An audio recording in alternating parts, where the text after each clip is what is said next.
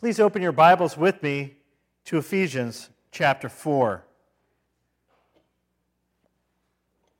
We're going to be reading the first six verses. Please stand and rise as we prepare to receive his holy word. Ephesians 4, verses 1 through 6. Paul writes this As a prisoner of the Lord, then, I urge you to live a life worthy of the calling you have received.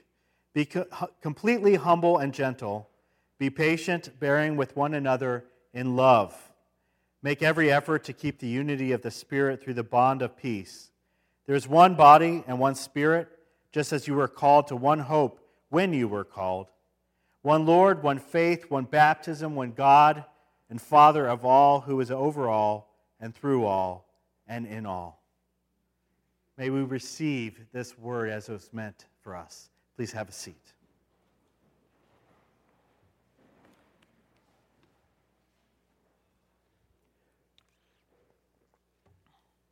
You cast your minds back to science class in school.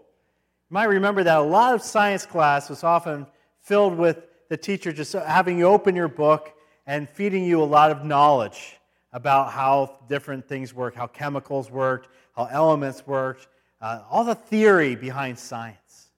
But then one day happened that you came in and you got a little bit more excited because you saw in the science class that things were set up. There's an experiment set up on your tables. And you knew that day you wouldn't be learning the head knowledge, you would be putting what you learned into practice.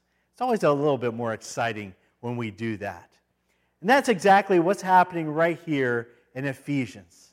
In the first three chapters, Paul's been going through the discovery and the teaching of our election, of our salvation, of God, and especially of the church.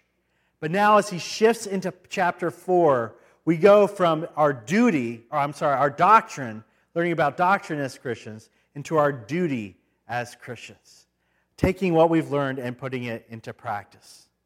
You can see that in the very first verse, if you still have your Bibles open, where Paul says, I urge you to live a life worthy of the calling you have received, worthy of your election. That's a tall order, Paul. To live a life worthy of God calling us from before all of time to become his elected sons and daughters. How do we do that? What Paul is saying is now that you understand in at least part of what God has done for you, what's your response?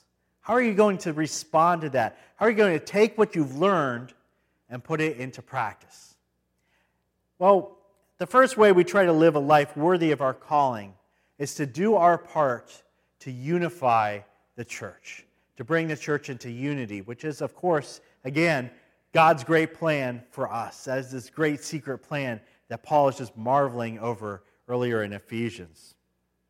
And to do that, Paul addresses how the step by step process that needs to happen to take people who are coming from all walks of life, different personalities, different perspectives, different races, different cultures. He says, I'm going to, how will we take all of that and unify it when we live in such a divided world?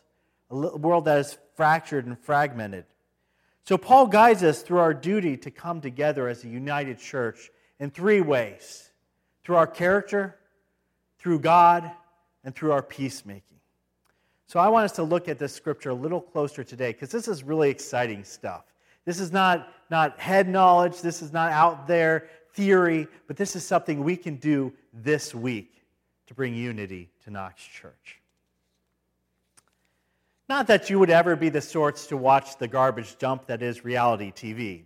But if you ever have, you would probably notice that producers genuinely love to take people who are very, very different from each other, throw them into a confined space or on an island somewhere, and then film as they launch at each other's throats, as they get into conflicts, as they get into fights and arguments. That's what makes for that kind of television experience. We, kind of sit back and go, oh, this is juicy. You know, these, these two people are fighting.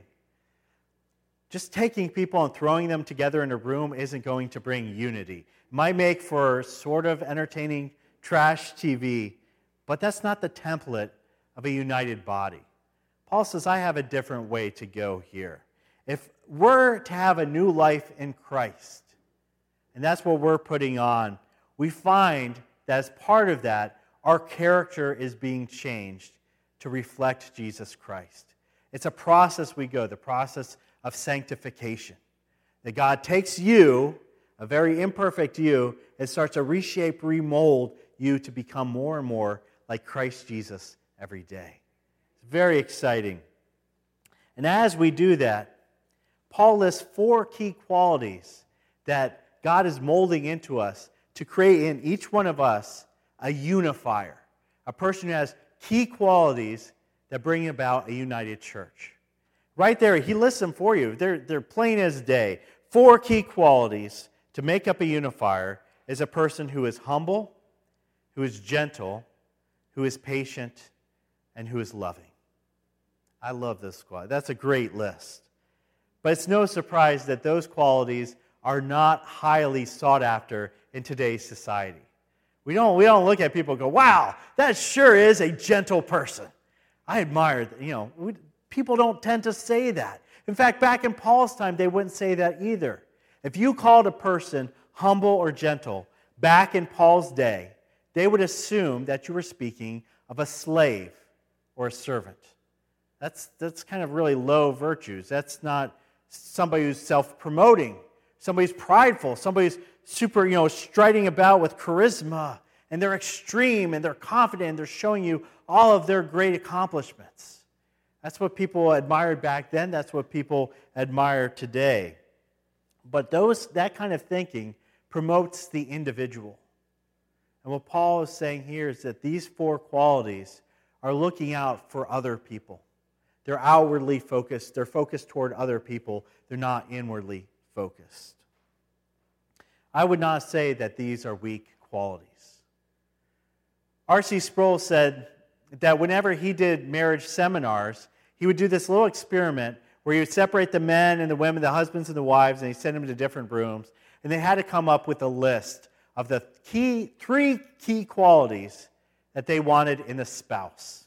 So the men would write what they wanted in a, in a wife, and the women would write what they wanted in the husbands.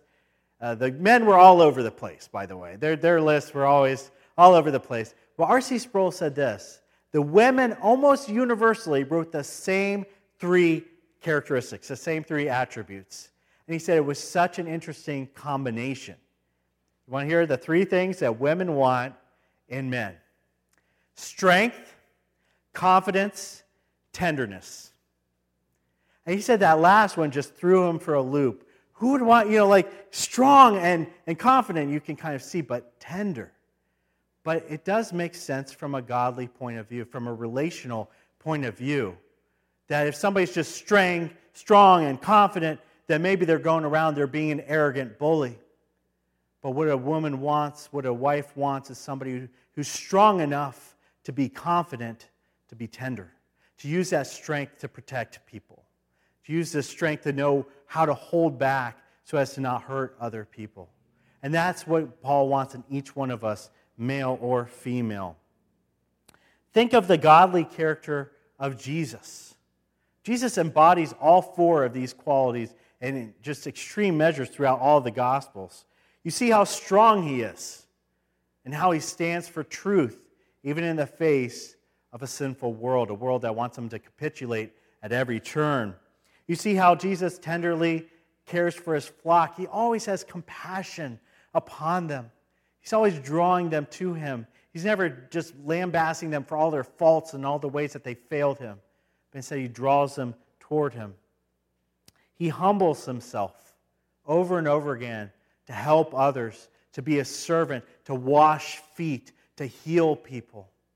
And as he's dying on the cross, he doesn't swear and curse those who are crucifying him, but he blesses them, he loves them, and he prays for them. That's how strong and how great and how godly a character Jesus was and is. A church finds itself united when it is full of godly men and women who typify the qualities of Jesus Christ.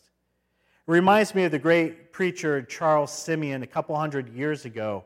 He had a time when he had some health issues and he had to step down from the pulpit. And while he was laid up in bed in his home, his assistant had to take the pulpit of his church. It was a very prestigious uh, position at Holy Trinity Church in Cambridge. And his assistants pretty much wowed everybody with how great he was. He preached five times every Sunday. I get off pretty easy, just one time. Five times every Sunday. He was up there and he was just, people were going, wow, we never knew. We never knew how great this guy was. And word got back to poor Charles Simeon, laid up in bed. Can you imagine how it is when somebody comes in and tells you, hey, that guy who's, who's stepping in, who's your temporary replacement, he's doing a great job. Just tremendous. And you would expect Simeon to be, you know, have jealousy well up inside of him, to, to kind of get a little anxious, to maybe hobble himself out of bed and go, I'm, I'm going to get back to church. You know, I got to get back as quick as I can. But you know what he said? He said, Now I see why I've been laid aside, and I bless God for it. That's a godly man. A man who goes, It's not about me. It's not about my ego. It's about him. God bless the fact that he raised up this assistant to preach in a mightily way. Godly character has no room to nurture or house an ego, to keep track of past wrongs, to fly off the handle every time somebody does or says something you don't like. A couple of decades ago, this true story, there was a, a large Presbyterian church that had a big split. It was just one of those ugly church splits where everybody took a side. That they brought it to the, the civil court, they brought it to the church court. And when it was at the church court, and the, the church court was deciding who was going to get to keep the building, they found out the story of how this split started, how people started to turn against each other. And it all came down to a church dinner. I kid you not. A church dinner where an elder sat down and got really upset because the child sitting next to him got a bigger piece of ham than he did. Little thing divided a church, and suddenly it was like a divorce. That's how we are. We let little things and big things divide us. And I'll tell you, Satan delights in that. He delights in when a church is ripping each other apart internally. Because as long as we're against each other, we can't be out there in the world doing good things for God. And that's what Satan wants. So, how we counter that? We start to unify the church, and it starts with us. It starts with us developing those godly characteristics of humility, of patience, of, of loving tenderness, and of gentleness. This week, let's practice that. This month, let's practice that. And how we deal with each other here at Knox Church. It's time to let those old grudges go. It's time to stop pulling them out every time you want to get upset at somebody. It's time to stop being annoyed at each other. Yes, our personalities don't always fit together. I had a pastor once tell me, Justin, God didn't always command us to like each other, but He did say we have to love each other. And that's, that kind of makes sense. Our personalities aren't always going to mesh, but we are commanded to love. Lift up each other. If people have to hear us talking about each other behind their backs, let it always be a compliment. Let it always be something that's building something. I heard somebody talking about you the other day. They were just singing your praises. How, would that, how wonderful would that be? Of course, true unity is truly impossible without the help of God.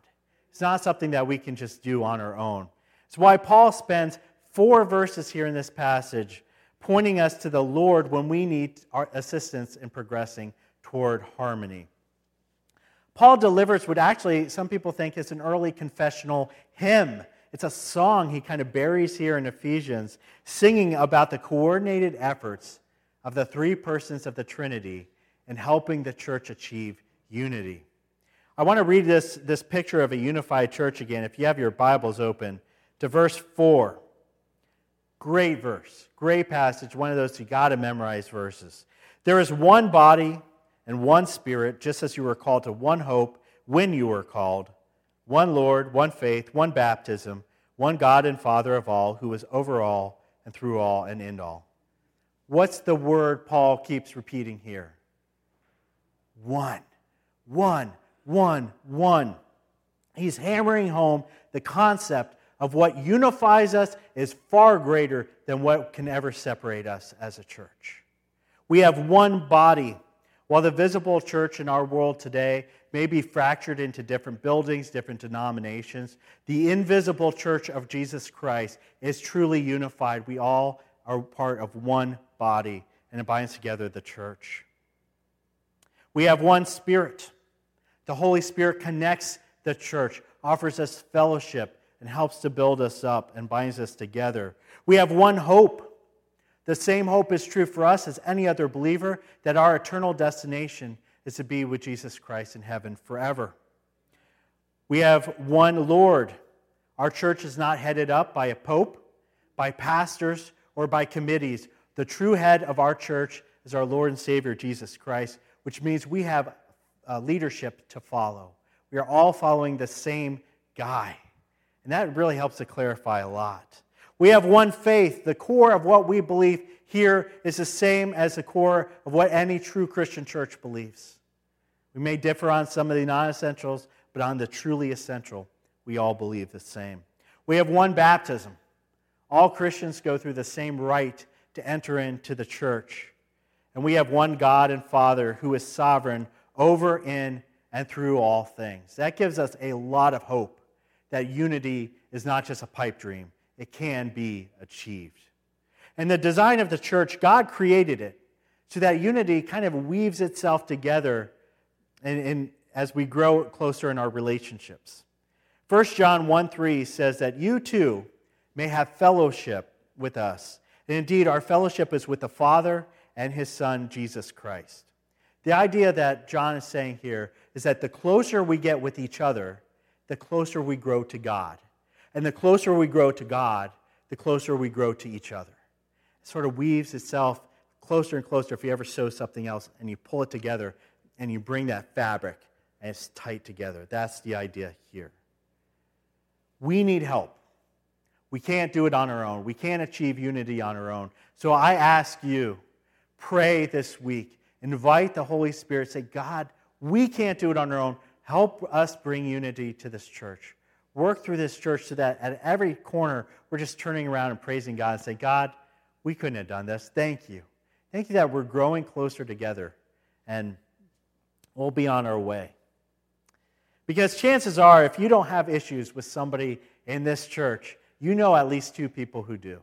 It's a fact how churches are everywhere gossip, arguments, grudges, fights.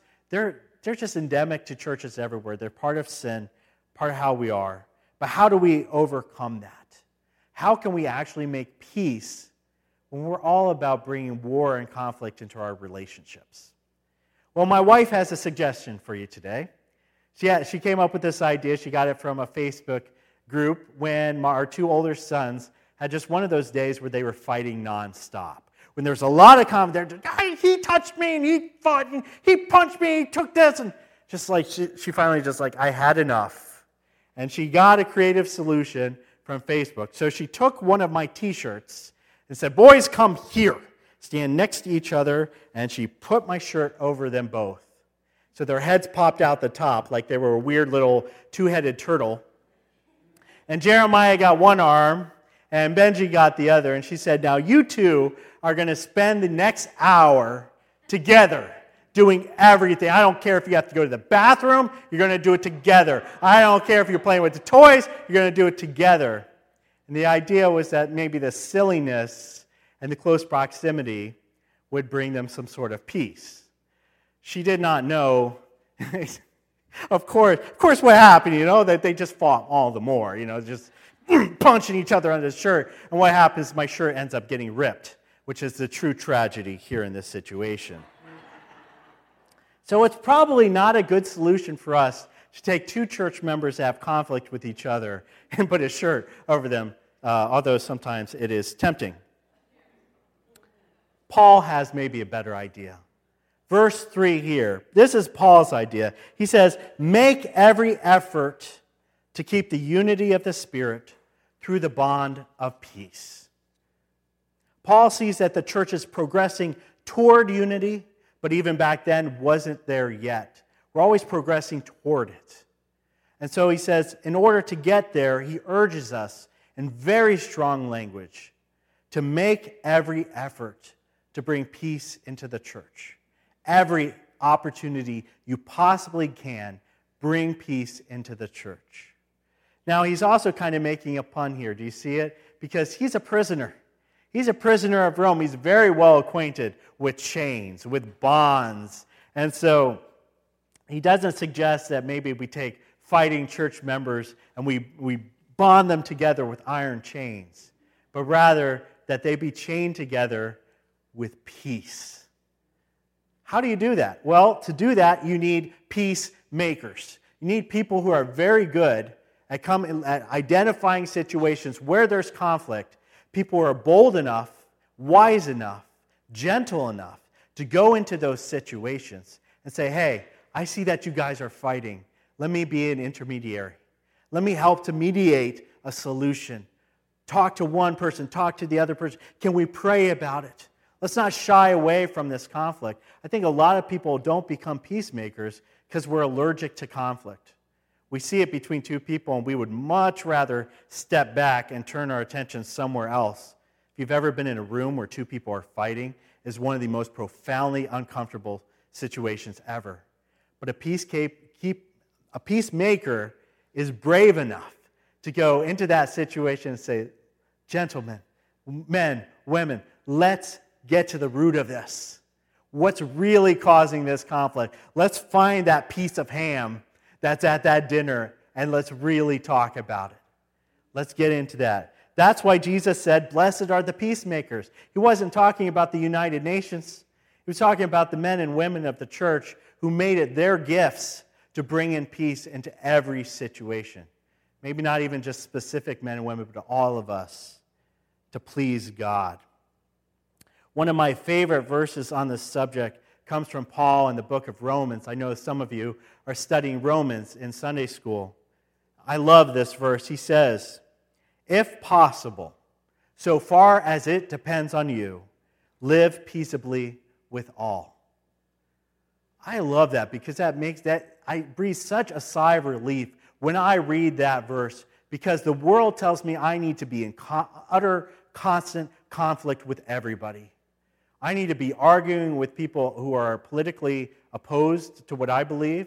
I need to be arguing with people who are religiously opposed to what I believe. I need to be just arguing and arguing and fighting and fighting. And Paul says, if at all possible, be a peacemaker. It's not always possible. Jesus said, I, bring, I did not come to bring peace, but the sword. Conflict is inevitable between the world and Jesus, but we don't need to invite it. And we especially don't need to be brewing conflict in our church. We need to be bringing peace into our relationships, peace into how we conduct the business of the church. And not just casually doing it, but aggressively pursuing peace, making it our goal, prioritizing it. I have a priority list every day that I wake up and I look through, and I have three levels of priority. Three red exclamation marks means that needs to get done today. I should always have aggressively pursue peace at the top of my list. I think we all should. Paul has laid out for us this breathtaking formula, a very practical formula for how we can achieve unity in the church through four qualities of godly characteristics humility, gentleness, patience, loving tolerance. By going to the Holy Spirit, the Son, and the Father and saying, We invite you to come in, help us to achieve this unity. And by aggressively becoming peacemakers in our church. That's how we can move toward peace and unity here at Knox. I think it'd be a great thing. I'm not saying we're a church that's that just got an irreconcilable division. I think I've always seen a lot of peace, a lot of grace, a lot of these characteristics here at the church. I'm just asking for more. I want more and for myself too. We have more to go. Each one of us is called to read this scripture and to respond to it, to say, How can I do my part to bring unity to God's church, the Lord's church today? Let's pray.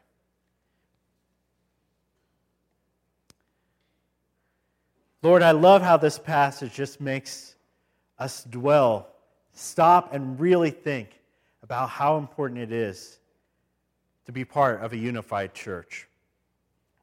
Lord, just the thought of what we could accomplish if we were truly united together in our purpose, in our personalities, in our relationships. Lord, it just it's stunning. We could do so much. We already are doing a lot, but Lord, we could do so much with your help. I just ask you and invite you, welcome you with open arms. Help us to be a peaceful church. Help us to be a united church. Help us to be a church that the week after the election, we look at those who might have voted differently and we say, I love you, brother. I love you, sister. I love you because we worship the same God. I don't love, it's not a conditional love, it's unconditional. Lord, help us to be just like you and how we tr- minister to other people. Help us never to have a list of people we think are worthy or unworthy to minister to, to welcome into the church, to love. But Lord, we just aggressively pursue peace. We live peaceably at all possible. And Lord, I just thank you for the godly men and women that you've given to this church that are willing to stand up and to put their egos aside for other people, to love other people, to gracefully treat them, to be willing to be the first person to say, I'm sorry. Maybe I did something wrong in, the, in this conflict, and I'm, I'm willing to be that person to be the first to say that.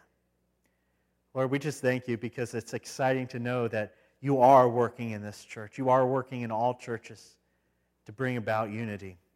We're excited to see that happen. In your name, amen. Now receive a benediction from Galatians. The grace of our Lord Jesus Christ be with your spirit, brothers and sisters. Amen. Go in peace today. Bring unity to our church.